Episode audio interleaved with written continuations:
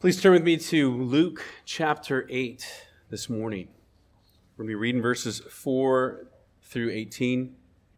And when a great crowd was gathering, and people from town after town came to him, Jesus said in a parable, "A sower went out to sow his seed. And as he sowed, some fell along the path and was trampled underfoot. And the birds of the air devoured it, and some fell on the rock. And as it grew up, it withered away because it had no moisture. And some fell among thorns, and the thorns grew up with it and choked it.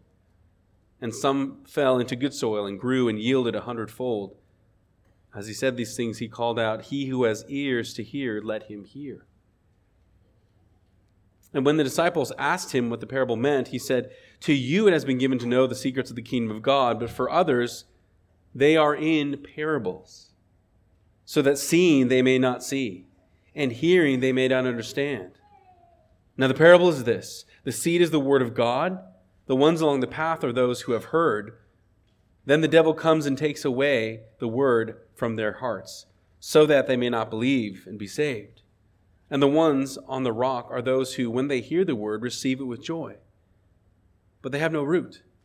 They believe for a while, and in time of testing fall away. And as for what fell among the thorns, they are those who hear, but as they go on their way, they are choked by the cares and riches and pleasures of life, and their fruit does not mature. As for that in the good soil, they are those who, hearing the word, hold it fast in an honest and good heart, and bear fruit with patience. No one, after lighting a lamp, covers it with a jar or puts it under a bed, but puts it on a stand, so that those who enter may see the light. For nothing is hidden that will not be made manifest, nor is anything secret that will not be known and come to light. Take care then how you hear. For to the one who has, more will be given, and from the one who has not, even what he thinks he has will be taken away." Let's pray. Father, I pray that this morning you would help us to understand, to hear from you, that you would open up our minds and our hearts to receive your word, to hear it, to respond rightly. God, to treasure Christ and see his great sacrifice for us. Thank you, Lord, that we who are alive by virtue of what Christ has done and have hearts made anew by him. Help me to preach your word this morning, I pray in Christ's name. Amen.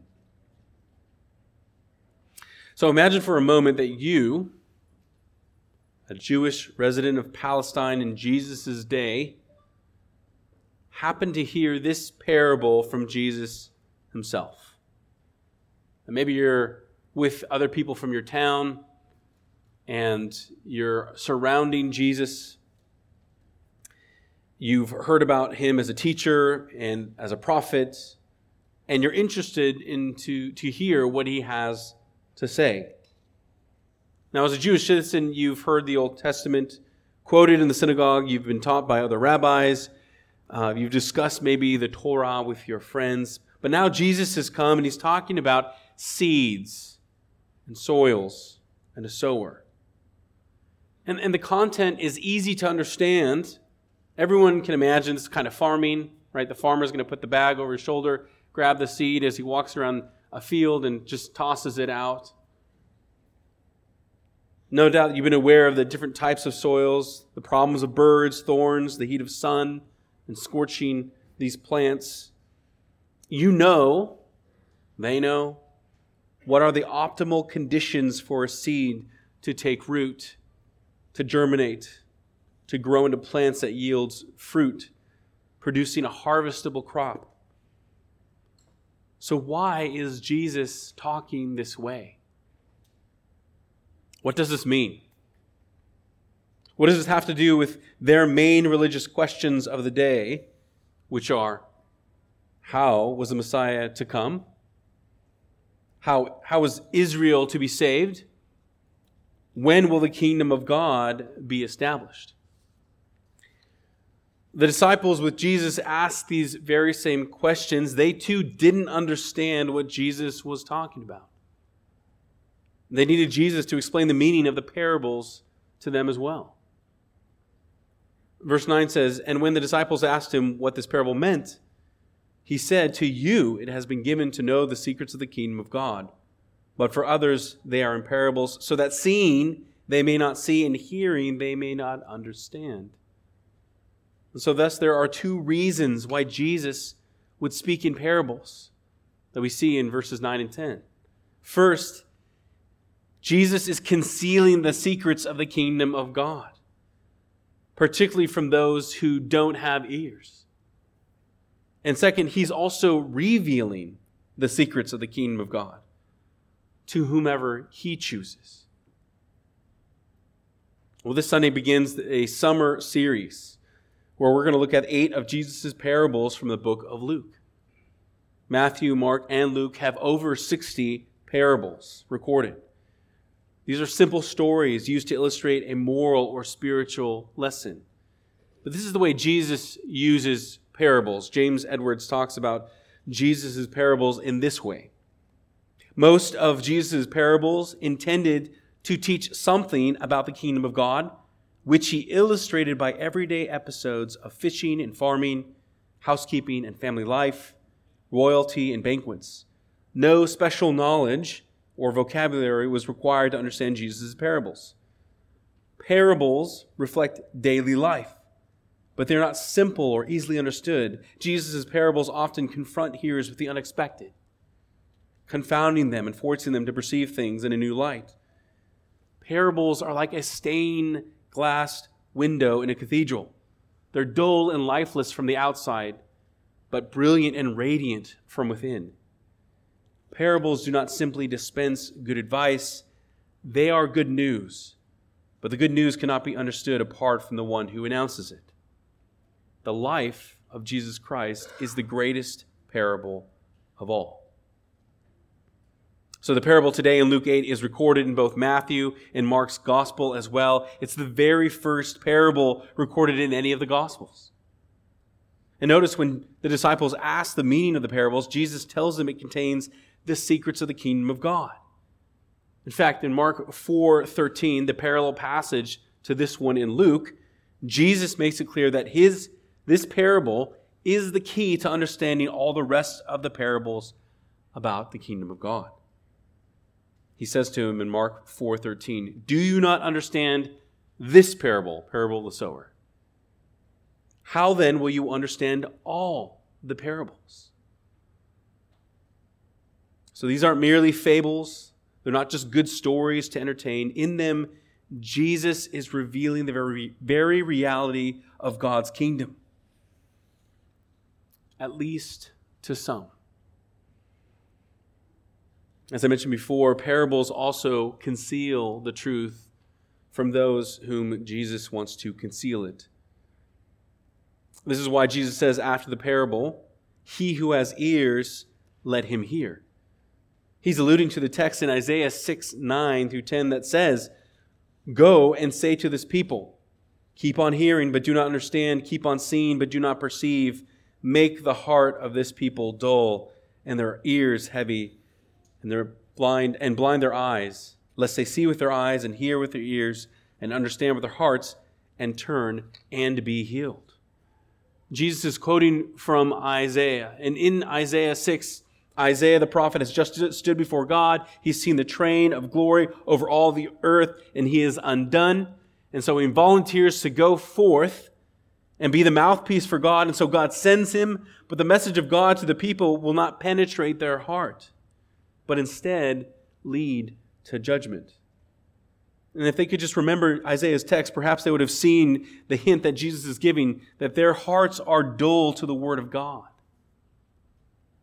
And unless the Lord opens one's heart to the word of God, to hear it, to hold it fast, to treasure it and obey it, they will not be saved.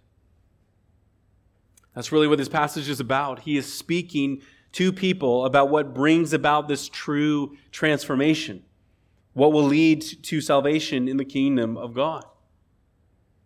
One has to have ears to hear the word of God, but as we will see, there are several different kinds of hearing, but only one kind will truly lead to being born again. So let's look at the meaning of Jesus' parable. Jesus begins his explanation describing these first three soils.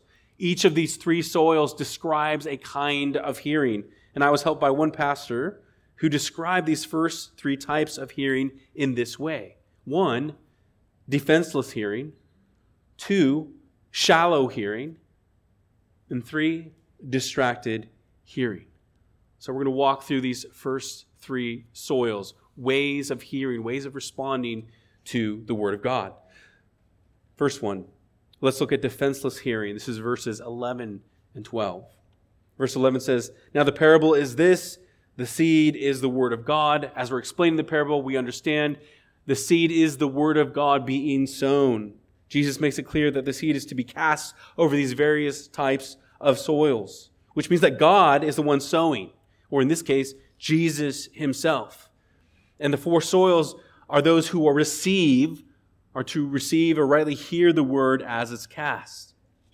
And note the response then of each soil, of each person. Note the spiritual condition that they are in. The first soil is the well-traveled path that has become hard.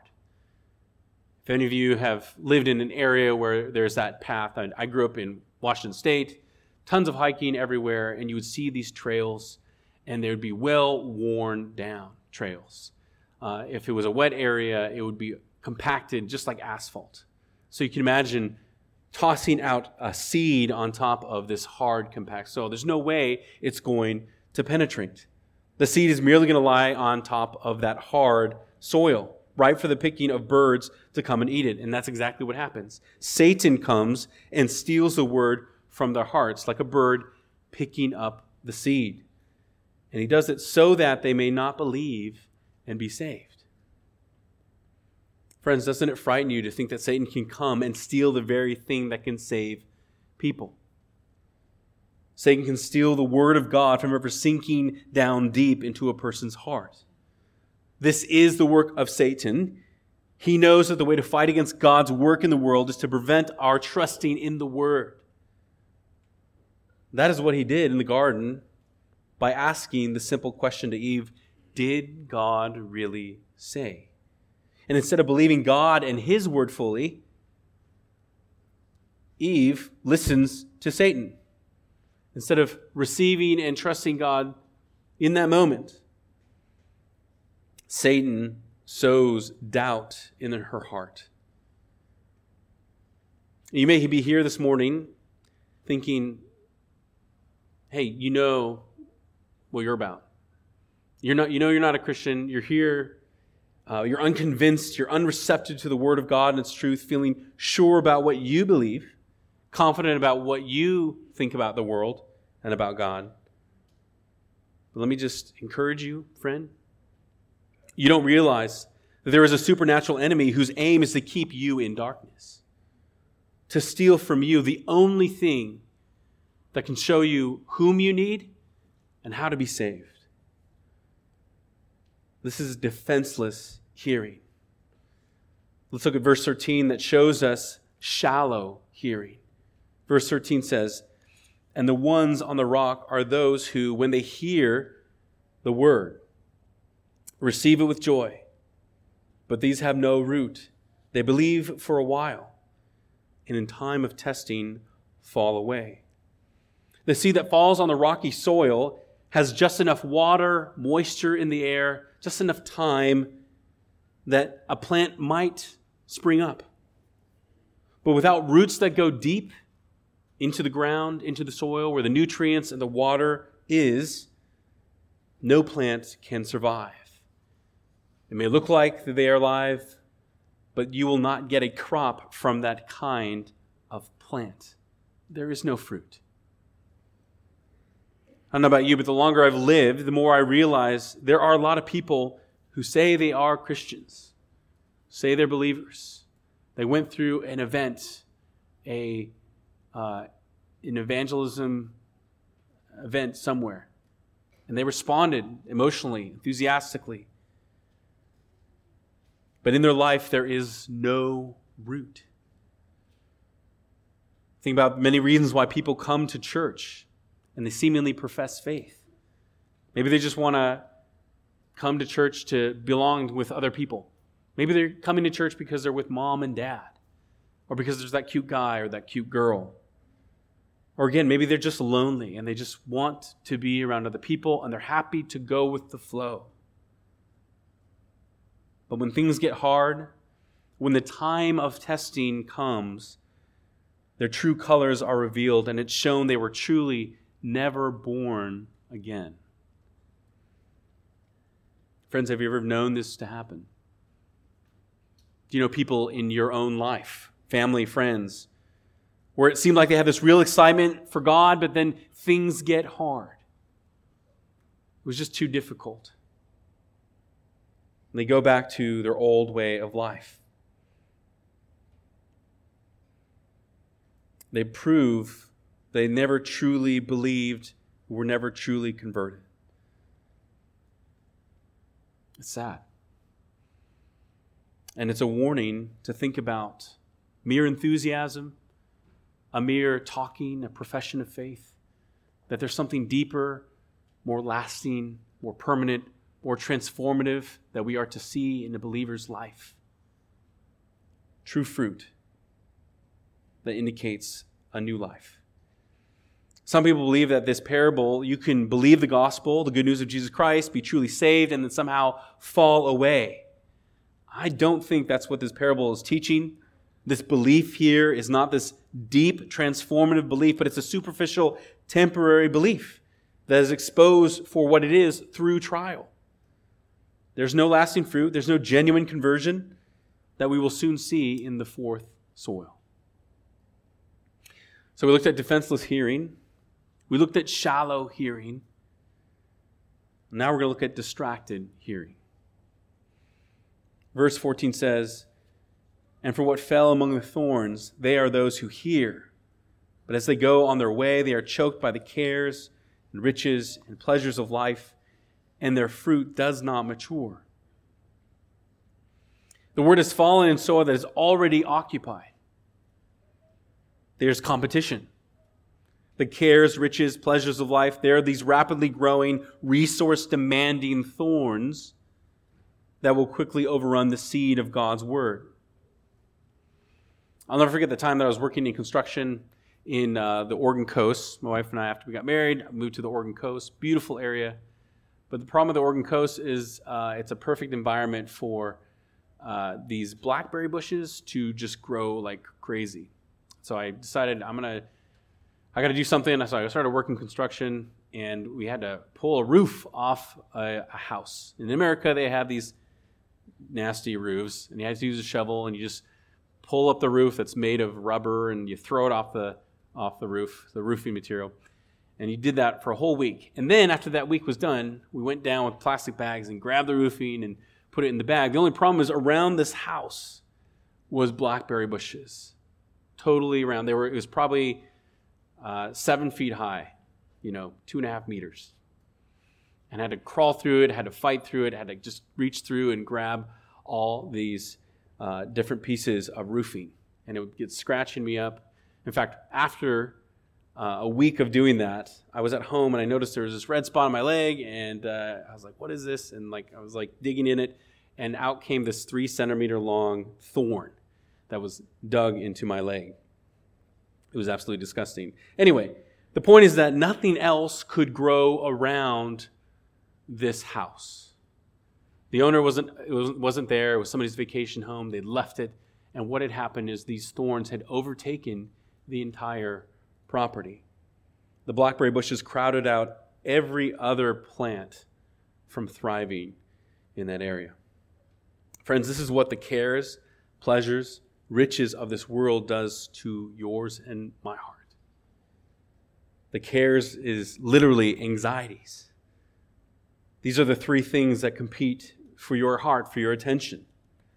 And left unchecked, will grow like a weed. Think about these anxieties that you might have in your life. Man, when you're young, and I'm not young anymore, I'm in my late 30s, but when you're young, you might think, I've got some anxieties, but when you get older, you get married, you have kids, your kids start to grow older, you start to think about anxieties on behalf of your kids, right? Anxieties just compound. Pretty soon you've got health issues. You know, every time you sleep, you pull something somehow in your sleep and you can't move. And you're concerned now about your health or your spouse's health. And now your parents are getting old and their health is going down. Anxieties just increase, do they not? Especially as you try to care for other people, as you care for kids that grow older. And pretty soon, if you were to give in to the various anxieties that are out there, not just in your own life, but in the world, you'd be consumed. You could be consumed by the cares, the anxieties of this world. Perhaps you've indulged in certain pleasures. You've become accustomed to a certain level of comfort in your life. The weekend is for that round of golf, that nice meal on the town. You just need to get away. Need to go back to my home country for a bit. Get out of the heat. I've got my cabin there. I've got my property I've got to take care of. I need to have my home-cooked meal from my home country. I need those things. And pretty soon you begin to obsess over that pleasure or that comfort. Is it a TV show? Is it some sort of entertainment that you need? But without it, life doesn't feel like it's worth living. You can't imagine not having those things. There's no room for the Word of God that tells you to die to that pleasure and to hold Christ higher than every pleasure. Do you find yourself preoccupied with the riches of this life? Either the getting of more riches or the holding on to and the spending of the riches that you currently have. We're going to look next week on what Jesus has to say about wealth and riches. It's no secret. We live in a country with a wide disparity of riches, poor and uber wealthy. Some of the greatest concentrations of wealth on this planet are in the UAE. And do you find your heart captivated, comparing yourself, ranking yourself with the levels of wealth in this country? Are you discontent with where your station is right now? Longing to be that next level up, just a little more. If you just had a little more, then you'd be happy. Then you'd have enough. You don't realize that the pursuit of earthly treasure has choked your ability to see the treasure of God's Word for what it really is. Friends, this is not to say that if you have cares in your life, that if you enjoy pleasures like vanilla ice cream, being outside in a beautiful place, that somehow you are on the verge of proving your heart is deficient, a bad soil. We all have cares, we all have anxieties, right? The Bible instructs us to cast our cares upon Him, for He cares for us. 1 Peter 5:7. Likewise, God is the provider of all that we have, and if rich, we are to be rich toward God. And the point is this, for a Christian, the competition between the Word of God and other things in our lives, the Word of God must win out. So friends, we've talked about these three types of hearing so far: defenseless, shallow, distracted hearing. Whether on the path, whether on rock or thorns, the message of Jesus is clear. These kinds of hearing will not bring fruit. They will not lead to transformation. Each of these kinds of people have in some way externally heard the Word of God and intellectually may have even understood it on some level. But there is a deficiency internally of hearing the Word of God. It is not led to a right response, to a changed heart, to a new life, to salvation. All three of these soils represent those who are destined ultimately to face God's wrath and punishment. So hearing God rightly, truly is spiritual warfare. Think about what kills the Word in each of these three soils. You have the world, its cares. You have the flesh, its pleasures and pursuits, and the devil. All three of these oppose God and His Word. So friends, listen to what happens when the Word of God falls into good soil. Verse 15 says, as for that in the good soil, they are those who, hearing the word, hold fast in an honest and good heart and bear fruit with patience. Friends, this is about the word of God preached, heralded, the good news of the gospel liberally scattered, taught. Only the fourth soil gives us a picture of true repentance, a right response to that word.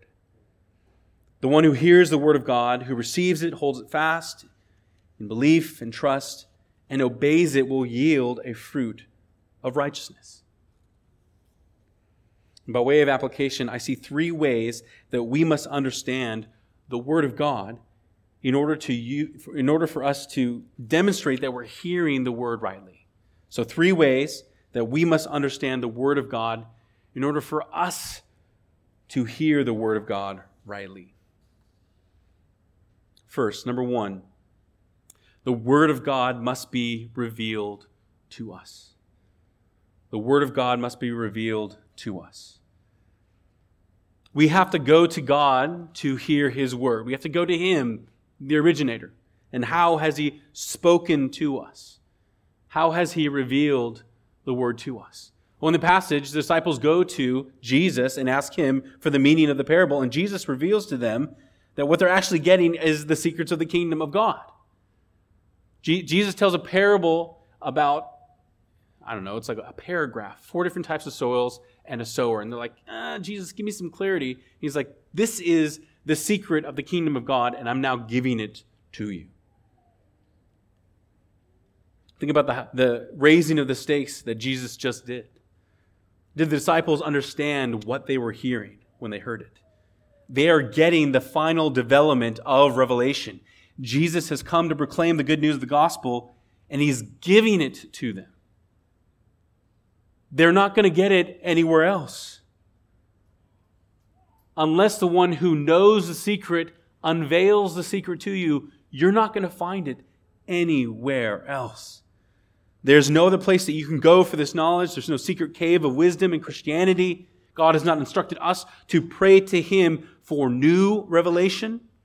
Hebrews 1:1-4 makes it clear that in the final days, we've heard the full and final revelation from God that he wants for us about Jesus from Jesus.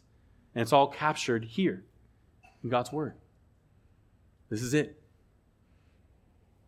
And this is why we prize the Bible so much here at ECC. We want you to hear the word of God in the call to worship, in our prayer of confession and oration, in the very songs that we sing on each Lord's Day, and surely in every sermon that is preached from this pulpit, which is what gives me night sweats when I have to preach every week, any week that I preach.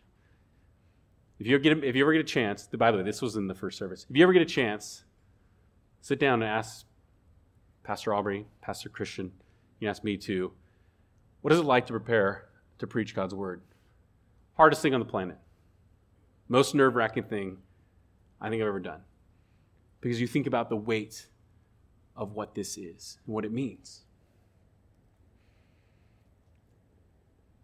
The only way that we know God personally, relationally, and finally is through his word.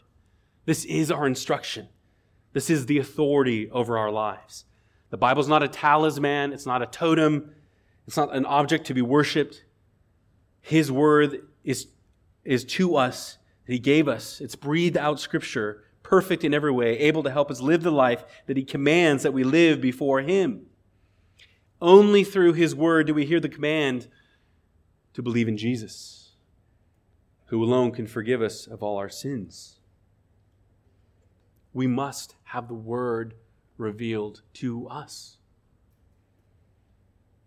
The second thing that we must understand is that the word of God must be obeyed. In the first 3 soils, each hear the word of God, but verse 15 says that only the fourth soil, the good soil, holds fast to the word in an honest and good heart. Here, the person receiving the word of God believes it and obeys the word. It's one thing to hear the word of God and to think the truth of the word abstractly, like, oh, that sounds true. But it's a different thing. I can go through the motions. You can go through the motions of showing up to church, You have your Bible, opening it up. You can listen to the sermon from Pastor Aubrey, Pastor Christian, anybody else who's preaching. But it's another thing entirely to hear that word and have it sink down deep into your heart and ask questions like, how do I obey this word? How does this change my life and reality? What does this truth say about how my life conforms to God's word? The honest and good heart is one that seeks to hear the word of God and obey it.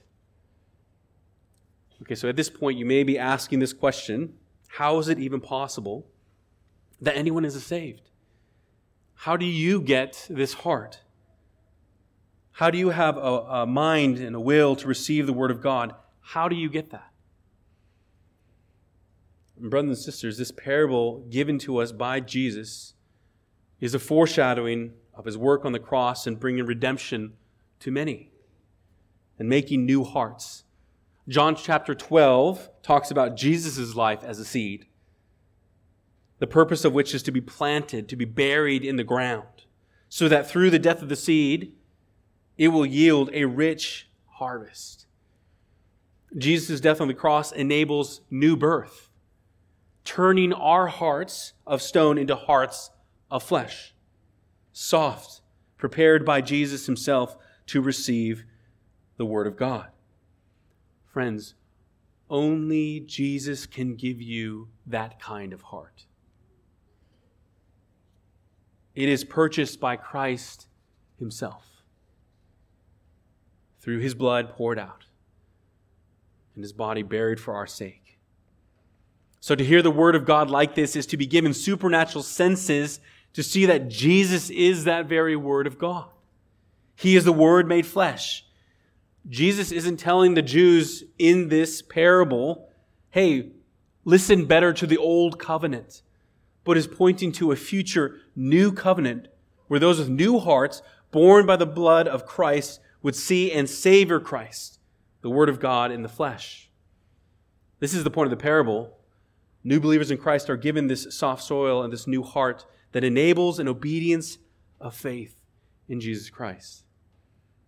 Yes, true hearing of the Word of God leads to understanding, belief, holding fast to this truth, and that first obedience to believe that Christ is our glorious Savior. So we looked at the Word of God must be revealed, the Word of God must be obeyed, and the third thing we must understand is that the Word of God must be proclaimed. Verses 16 through 17 read, "No one, after lighting a lamp, covers it with a jar or puts it under a bed, but puts it on a stand so that those who enter may see the light. For nothing is hidden that will not be made manifest, nor is anything secret that will not be known and come to light." The truth of the good news of Jesus Christ is not something that can be hidden. Earlier in Luke, we heard from Jesus that he is concealing the truth of the parables from some. Friends, that's the prerogative of Jesus. For us as believers now, we hide nothing. We have received and heard the good news of Jesus Christ, and it is a light that is shining brightly in the darkness. So you had the Word of God now was a seed. It's a great picture. Now you have the Word of God as a light, the gospel burning brightly, shining. And as his disciples who are born again, we are to lift high this truth of the gospel. Having been made alive by the Word of God, it would be crazy to somehow keep it hidden. Imagine if we were lost in the desert somehow, a group of us. Let's say I light my torch, and all of a sudden we can see just what's around us, the relief of all the different sand dunes, and you can find your way out. And what if I just took the torch and threw it into a jar, putting it out? You'd be crazy. You'd probably jump me and try to take the torch from me because you don't want to be lost in the dunes. Having seen the light, you're not going to go back to darkness. Why would you? And this is the point of verse 17. Everything that is hidden will come to light. The light of the gospel of Jesus Christ is to shine forth. And those who have believed it, those who have trusted, cannot help but shine the light of Christ. Our passage ends with verse 18. Take care then how you hear. For to the one who has, more will be given, and to the one who has not, even what he thinks he has will be taken away. The four soils are distinguished by how they hear, how they respond to Jesus. Three of the soils insufficiently respond. It's not enough to hear Jesus' name, to be born into a Christian family, to go to church, to hang out with Christian friends, or have people think you're a Christian. None of that counts as hearing the Word of God. All of that hearing, all of that external dressing will amount to nothing. And in the end, that will be taken away. The other soils, those who hear with a good heart. They hear God's word, they internalize it, they believe it, they have Jesus. And as you hear God's word, more will be given to you. So really in this parable, there are two types of soil. Really just two types. The soil that rejects God's word, never fully believing or obeying it, which leads to death. And the soil that believes, hears, trusts, holds fast to the Word of God. In the kingdom of God, it is God Himself who is able to give you this new heart, to receive the Word. That's what Jesus came to do. He came not just to tell us that we need a new heart that receives the Word of God, but He died in order to give us this new heart. He died to be the Word of God, to bring the Word of God, and to enable, and to bring new birth. So friends, I pray that God would give you a heart that longs to hear the Word of God. As born again, trusting in Christ, having heard and believed the Word, that you would hunger all the more for the Word of God, that He would continually add more and more to you, that you would delight in His Word. And friends, we do pray for those who do not yet know Christ. They need a new heart. Maybe you're here, sitting here today going like, I don't have that. And part of your journey then as someone who has not yet been born again is to realize you need a new heart. Only Jesus can give you that heart. We pray to that end that the Lord would soften, would make that heart anew in you, and that you would respond rightly to the Word of God. That's how you know that maybe your new heart is there. You long for God's Word. You hunger for it. So if you're here and you've not yet followed or trusted in Jesus, and you'd like to know, what does that mean? Okay, I've heard the Word before. Now, this morning, I want to know. You can talk to any one of us. You can talk to myself. I'll be here after the service. I'd love to tell you more about what it means to follow Jesus, what the Word of God means for you. Let's pray. Father in heaven, truly our hearts are before you. We are not masters of our own hearts. We're not able to remake our soil. Can't be born again in and of ourselves. And yet, having been born again, having been given new hearts, those who've trusted in you, those who love you, those who have heard your word, Lord, I pray that you would Keep us from distraction. Protect us from the devil, who means to steal the word, steal from us. Keep us from the competition of thorns in our life, the cares, the pleasures, the riches. Oh, Father, help us to see the treasure that you have bestowed upon us in Jesus. And Father, I pray for those who have not yet been born again. I pray that you would give new hearts to the people here who have not yet been born again. I pray that you'd give new hearts to our coworkers, our families, to the local people that we meet on a day-to-day basis.